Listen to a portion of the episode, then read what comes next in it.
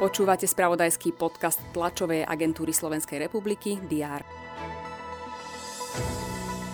Parlament vyslovil nedôveru vláde Eduarda Hegera. Prezidentka ju v piatok odvolá.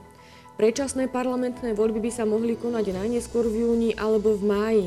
Po stretnutí s prezidentkou Zuzanou Čaputovou to vyhlásil predseda Národnej rady Boris Kolár. Líder SAS Richard Sulík a jeho strana sa prikláňajú k riešeniu situácie vo forme vlády odborníkov alebo rekonštrukcii vlády.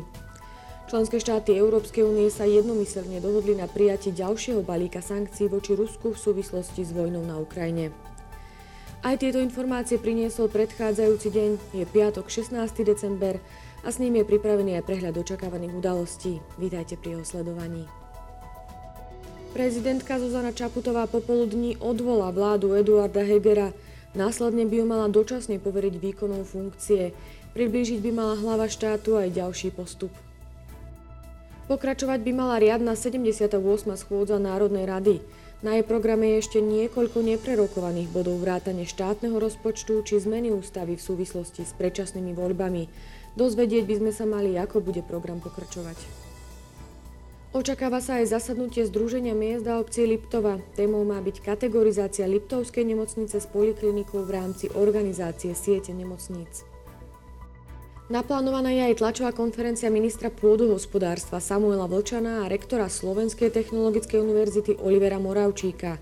Slávnostne majú podpísať rámcovú dohodu o spolupráci vo vzdelávaní, vedecko-výskumnej činnosti a technickom rozvoji medzi rezortom a univerzitou.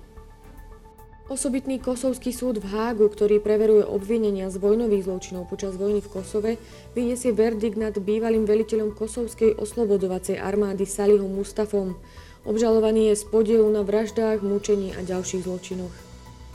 Počas nebude zamračené a na mnohých miestach treba rátať so snežením. Teploty sa budú pohybovať od 0 až do 5 stupňov Celzia. To bolo na dnes všetko. Aktuálne informácie prinesieme počas dňa v spravodajstve TASR a na portáli teraz.sk. Prajem pekný deň a pokojný víkend.